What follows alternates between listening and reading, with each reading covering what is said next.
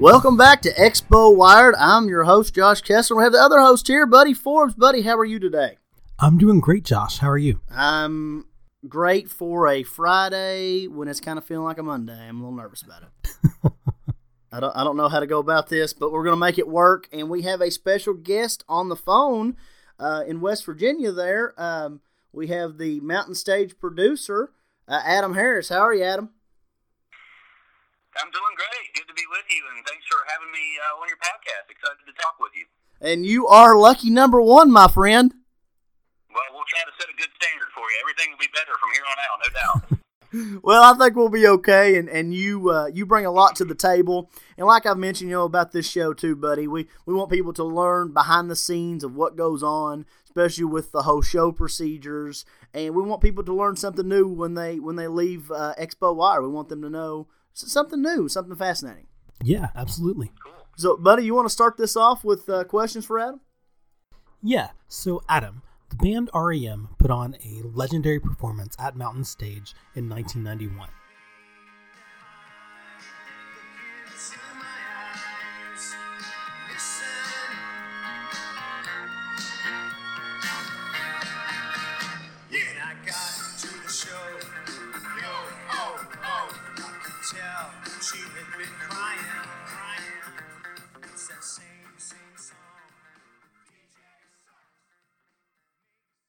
What is the significance of that performance for Mountain Stage? Um, well, it's it's really hard to uh, overstate it. It made a big difference for Mountain Stage in the future of the program. At 1991, uh, Mountain Stage was still carried live, uh, both here in Charleston, West Virginia, and throughout the state, but also nationally. So the show went up live every after every Sunday afternoon at three o'clock and it was heard nationally uh, live, like it or not. You know, no editing works at all.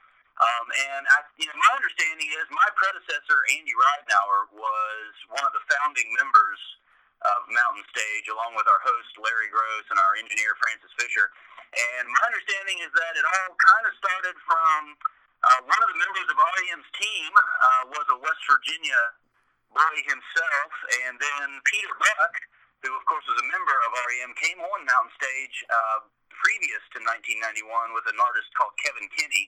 And uh, my understanding is that he said that day, "Oh, maybe I'll bring the band back someday," and everybody kind of laughed, like, "Yeah, right."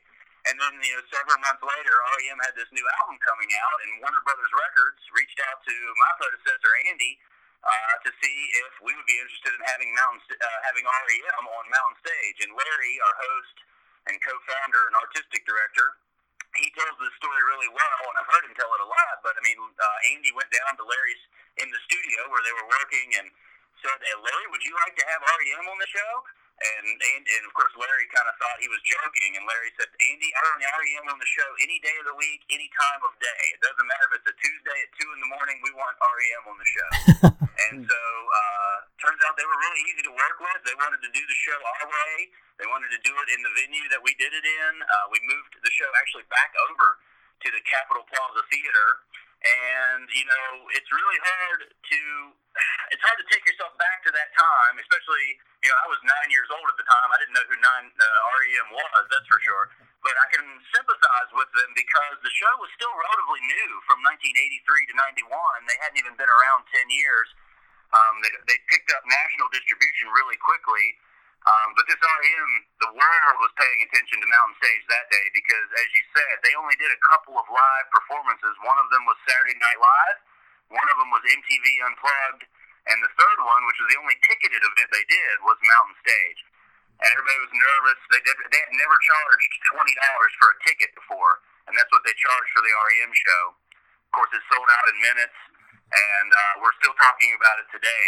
You know, last year uh, REM actually issued their performance from Mountain Stage commercially for the first time when they reissued uh, in a deluxe edition of Out of Time, which is the album they released back in '91.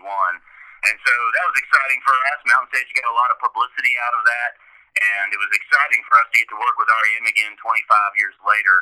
And uh, that that tape had been traded around on the internet and and uh, through tape trading for many many years, but it, last year was the first time it ever became uh, commercially available, and that did a great deal of publicity for us. Is a big deal. And then last year we also had an intern come in, and uh, he collected some stories from audience members that had been there that night, and he documented those and turned it into a 30-minute documentary called uh, "A Big Ta- A Big Band Comes to a Small Town" when REM visited West Virginia, and it turned out really great. It was fun to get that audience perspective for those folks who had how they got their tickets, how long did they wait in line, uh, what did they remember about the show. You know, a lot of great memories for that, and uh, clearly REM still a band that everybody likes to talk about today, and we're still talking about it here at Mountain Stage all this 26 years later. Absolutely, yeah. Wow, that is that is fascinating, definitely.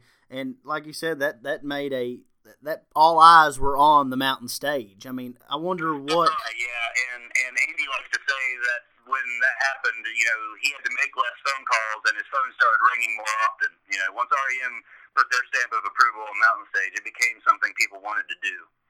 See that that's fascinating how something could just you know just just a snap of a fingers things can change just just like you mentioned there and and you it sounds like you your processor there you've you've had a lot to learn from I mean you, that that helps you it and that's exciting too how was that experience learning learning from him Oh wow! Well, I should say, you know, if it weren't for Andy, my predecessor, you know, I wouldn't get answers to the emails I send out today. I mean, he built up a reputation for this program over about 25 years. Andy started it in 1983, and he retired in 2012. And he helped build the relationships with a lot of these agents uh, that are still in the business today. A lot of agencies that we've worked with over the years. Uh, they are familiar with Mountain Stage and they have an understanding about what it is and that it's a historic thing and that it's a um, something that their artists hopefully they want their artists to do and you know that's all built uh, on the shoulders of Andy and Larry and all the great and the great reputation they built over the years and then yeah I mean, Andy was a great mentor for me I'm thankful every day for him and you know I'm not afraid to say that I still have to call him up every once in a while and get his advice So th- that's fascinating to, to, to for that you know like that's like the staple now. That's like so you're you're you're you're almost like Ryman category as far as like people knowing about you and and that's cool to have that kind of status, you know. Yeah, well, thanks for saying that. I, I really appreciate that, and it's a miracle. You know, uh, somebody like the Ryman, you know, can be successful in a town like Nashville, but pulling off a show like ours in a place like West Virginia is not easy. Uh, and a lot of people said it couldn't be done. Um, but I, I, Larry says this a lot, and I, I believe him, and I've seen it, uh, the evidence of it. But this turned out to be the only place we could have done a show like this. Um, we're in West Virginia. You know, we don't get the same entertainment options that others do, um, and so thankfully that we had that national exposure to offer the artists. We were able to bring them to West Virginia when they might not have come otherwise. Uh, you know, and we're able to turn them on to a new audience, and then turn our radio audience onto them. So it's it's it's great to have that reputation, and and so many artists just talk to us about um, when they've listened to the show. We we also had a successful CD line in the '90s. A lot of people found out about Mountain Stage through that CD series. Uh, it was very popular. Uh, there was a John Hartford one, especially. There was a tribute to John Hartford, and then there was a John Hartford live from Mountain Stage. And you know, just about every week somebody comes up on the show, a musician on the show, and says, "I really love that tribute to John Hartford record," you know, which is great.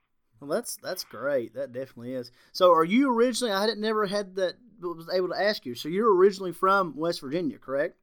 That's right. I grew up in Greenbrier County, West Virginia. Um, I went to school in Radford, Virginia, and then came back to uh, Charleston to do my internship with Mountain Stage. And so, this is quite literally the only job I've ever had. I was in the right place at the right time, and believe me, uh, you can call it timing or karma or luck, whatever you want to call it. But um, I, I, was, I was very lucky to get be in the position where I was when I was, and then uh, was able to put in the work and the elbow grease to uh, prove myself to the organization. And Andy was grooming me for his job before I even knew it, I think. But um, I'm so glad that he was uh, able to train me and work with me, and he taught me uh, so much about what I still use today. That's for sure. Well, obviously you're the right you're the right man for the job. I'm proud to get to work for a show like this that has a national spotlight, but it's based here in West Virginia. And I was I would have to leave West Virginia to work in the music business, but now I'm not leaving unless I have to.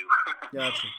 Great. Well, let's let's jump ships a minute, and I'm going to ask you uh, another question. So you you like you said you got your start in 2005. I'd like to know, you know, and a lot of our audience would like to know. I know Buddy would like to know. How has the booking procedures evolved from your start in 2005? I know you've been around them. How is that? How's that changed? How? What? Talk to me about that.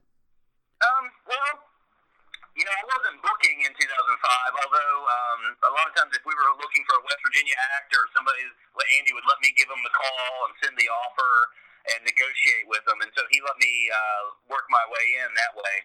Um, but it still seems like even in 2005, more stuff was being done over the phone uh, then than is now.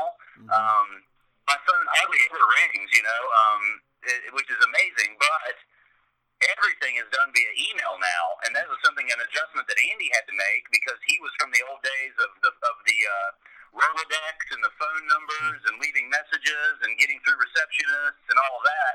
And uh, there's still a lot of barriers to entry when it comes to uh, getting with certain agencies and management. Uh, but it's you know it's really simple to send an email now, and it's convenient. Um, people are quick to answer usually.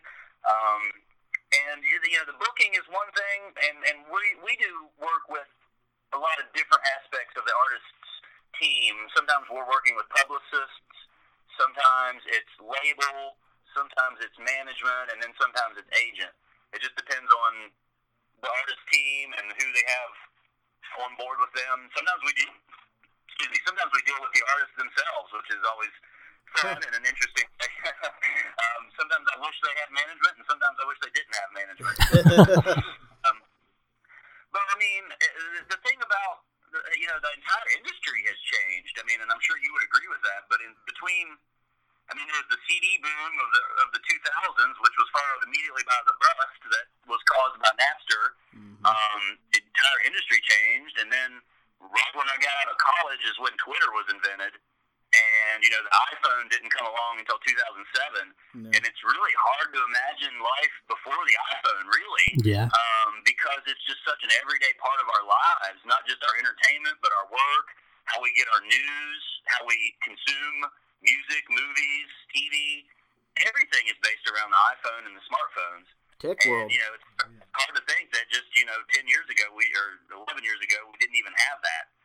Um, in 2005, MySpace was the thing, and it was mm. like you didn't exist if you didn't have a MySpace page. Exactly. And here we are now that most people I know don't even think about MySpace when it comes to the websites they think about when it comes to music. And then, you know, gosh, I mean, I remember in 2011, uh, the Civil Wars were on our show, and that was a very successful duo with John Paul White and Joy Williams. Mm-hmm and they built an audience largely on Twitter. And I remember their manager coming on the show, and we were talking backstage afterwards, just about how inventive they had been. And he said, you know, we booked a majority of our first tour on Twitter. You know, they didn't have representation. Their music was catching on viral. They had had some TV placement and uh, some songs placed in TV. Um, so they were very popular and gaining traction, and they utilized that on Twitter to book everything from house concerts to uh, larger shows. And that's when I really realized I was like, wow, you know, this is a paradigm shift. You know, this is direct to mm-hmm. artist marketing right here and direct to audience marketing, you know. And it's the same with Instagram today. Um, the best artists really know how to keep their fans uh, engaged, even when new music isn't coming out. Um, and I think that's part of the challenge is just to be where your users are, where mm-hmm. your fans are, you know, and, and being in all those different places is it takes time and then it also takes a lot of creativity and intuition and a lot of uh, understanding of your audience, you know, and what works on Facebook doesn't work for Twitter and vice versa. You know? Exactly. Would you agree that it's hard nowadays to find that audience? Because I mean, you've got Snapchat, you've got Instagram, you've got Twitter, you've got Facebook, you've got every little social platform under the sun. That's right, and it feels like you're missing people if you're not on all of them. Um, exactly. It's hard to manage, especially with a small team. Um, you have to be effective with that stuff, and you have to think very consciously about building. Um, I hate to even say this out loud, but build your brand. Right. I mean, your brand is what those folks see on social media. Um, you know, with Mountain Stage, there was a time when the broadcast happened on radio, and then it was gone. Yeah. And if you didn't, you know, on demand listening meant you had to be by your radio to listen on demand, right? Or else you missed it. And if you didn't tape it on cassette, um, there wasn't another really another chance to hear it until a rebroadcast came around. True. Well, True. now you know we have a certain amount of audience through the radio every week, and then we have another audience that downloads the podcast every week. Um, and then we have folks that consume content at our NPR Music page.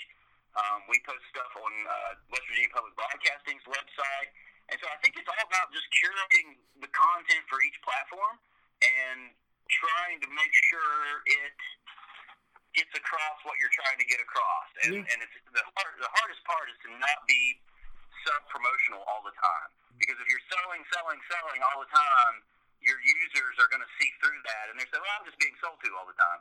So unless you're selling something they really, really, really want, Yeah. you have to be more aware of just their everyday habits and what kind of things they like to see in their feed in hopes that you'll build up that trust with them that once you do try to sell them something that they're going to come through for you.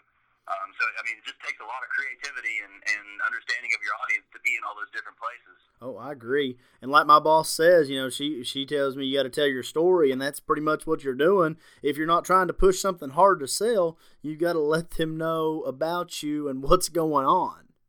That's right. Yeah, that's right. So, but but that uh, I also think too, as far as booking, I think a lot. Uh, it's still a lot about relationships, and like you mentioned, those those you know those past relationships that you keep keep throughout life, or the new ones that you build. Those are the turning point for a a company like you know, like yours and ours. You know what I mean? Absolutely. And every once in a while, you know, you- sometimes you need a favor, you know. So um, you, you don't want to be hard you don't want to be hard on people all the time because Yeah. every once in a while they might be able to help you out. And that's one thing I've taken uh, to heart over the years. I realize this is that first of all, you can learn something from everybody, anybody from the security guard to the venue staff to the lighting director you can learn something from all these people, even if it's maybe you learn something you don't want to do or you learn how not to act. You should be aware of everybody around you and how they conduct themselves because that'll help you, uh, you know, maintain those relationships, just like you said. And I, I'm never afraid to learn from somebody or listen to somebody, and I trust people with their expertise. I don't claim to know it all, that's for sure. Um, I think part of the business and being successful in the business is sur- surrounding yourself with people that know what they're doing um, and trusting them to do the best work possible. And if you treat them like a team, then they'll be team players. And if everybody works towards the same goal, um, then you come out with a good product. And that's thankfully what Mountain Stage has been able to do. Larry is an inspirational leader. He really knows how to rally the troops, and he's got everybody working towards his goal, and it becomes everybody's goal, which is a good radio product. Um, but you're right. I mean, just maintaining those relationships is important. It can't be all about business No. and just that one little personal connection you have with somebody, even if it's you know they like, uh, you know, if they like to gamble, or if you know they're a Redskins fan, or if you know they enjoy uh, University of Kentucky basketball, you know, Yeah. then you can always start with that, and and they're first, you know, to be personal about it before you talk to business, and uh, that helps. That helps you just maintain that relationship. And reminds folks that it's not just all about the business, and that uh, we all have something else to offer each other on occasion. and that's good advice you know for someone looking to get into this business or you know for for someone who's already in this business that can actually that actually wants to grow in the business so Yeah, that's right, man. Just learn from everybody. Like I said, and, and internships are a big deal. I had to do several of those for my degree, and and internships are another thing. You may find out what you don't want to do through an internship, but that's the beauty of it. You know, you got to try it. You got to get in there and, and see what it's actually like in the wor- in the real world. You know. exactly buddy you gonna take i think you got another question for him over here Yeah, so I mean, everything you just said basically leads into our next point. Um, through the teamwork and the awareness and the overcoming of the evolutions of media, um, fighting to stay relevant. Mountain Stage is turning 35. Well, by the time this episode drops, Mountain Stage will have already turned 35. Can you just talk a little about that? Yeah, um, it's been remarkable, really. I mean, a program like ours, first of all, no show is supposed to last 35 years. I mean, very few shows in television, radio, uh, or any other platform last 30 years. And so it's been great in that aspect. But not only are we still around, we're actually growing. We've experienced a huge growth period over the last couple of years. Um, NPR Music is our distributor, and they're the ones who sell our show to stations across the country. And they've been working really hard for us, and we've been putting out good content. I think they pay attention to our social media and the uh, the style and the quality of artists that we have. And people are really looking for something that's true and authentic these days, and it's so hard to find. I mean, the world is just so cluttered with things. Uh, you're being sold something all the time, and I think people really learn who they can trust when it comes to uh, turning them on to good music. And Mountain Stage has a great reputation for that. A lot of the artists uh, that are you know popular today were on Mountain Stage five years ago. You know what I mean? Like uh, Jason Isbell is a great example of an artist that we supported in the very beginning in 2009 when he uh, released his first solo album.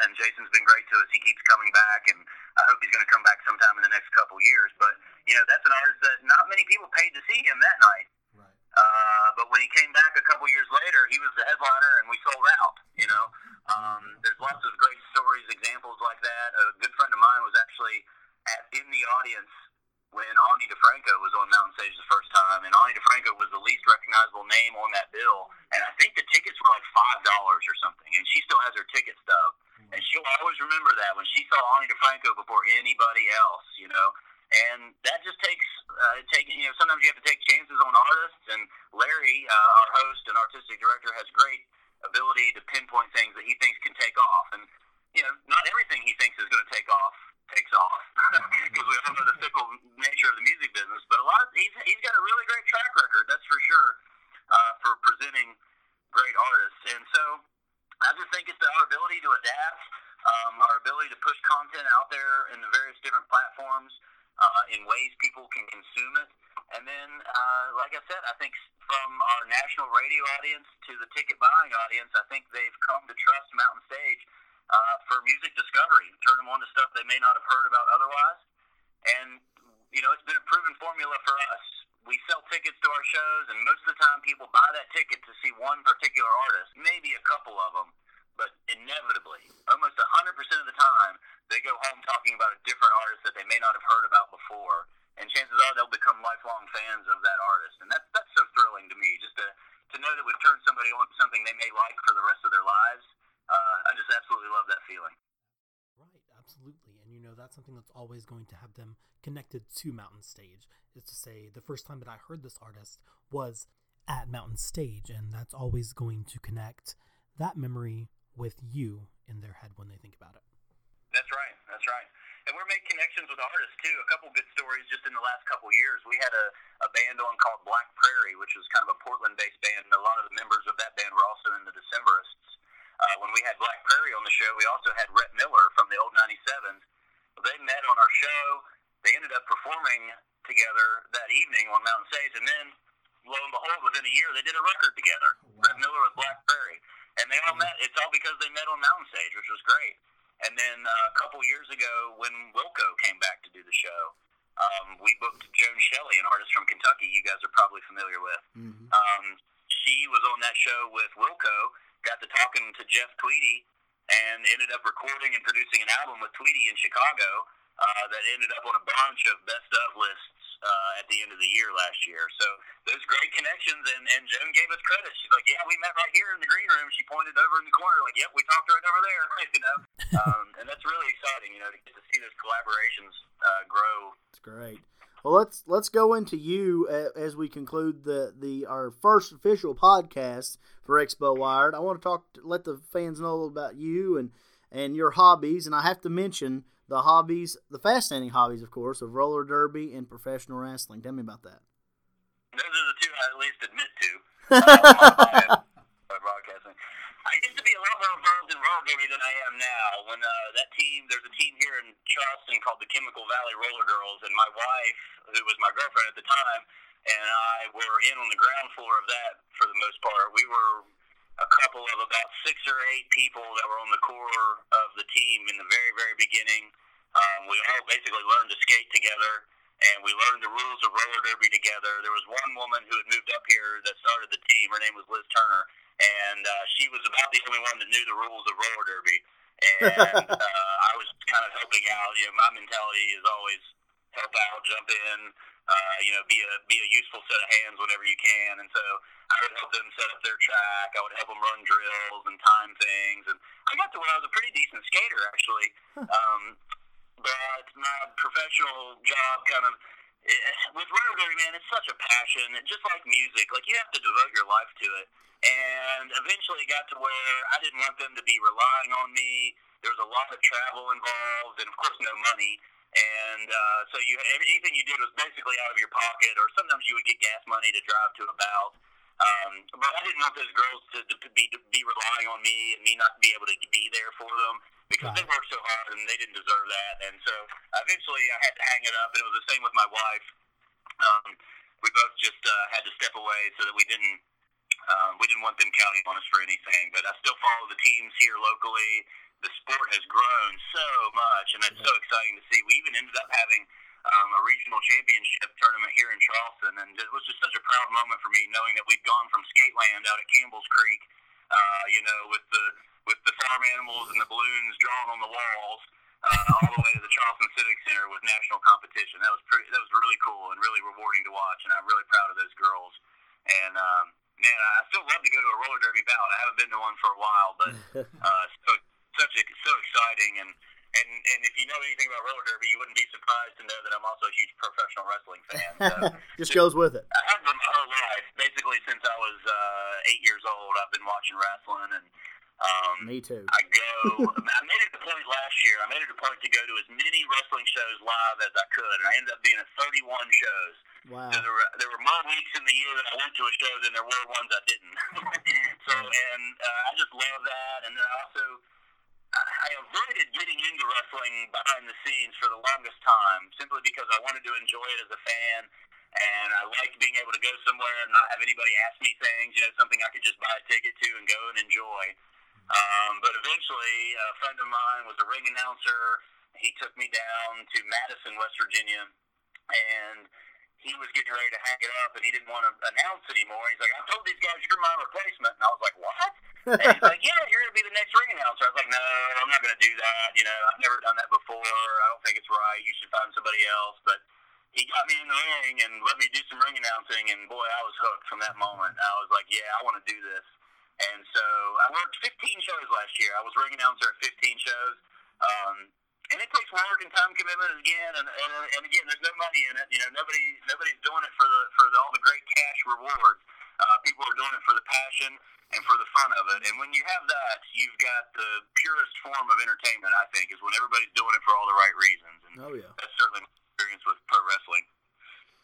Well, we listen, Adam. We appreciate you talking with us and you sharing your stories and letting us get a behind the scenes look at the mountain stage and we just want to thank you and much more, you know, much success in life. I know you'll do great. You're still going strong, and uh, we appreciate you and the best of luck to all your future endeavors. And you, um, if you ever need anything, you can always reach out to us. Uh, like I said, we're trying to grow this podcast. Buddy Forbes and Josh Kessler here for Expo Wired.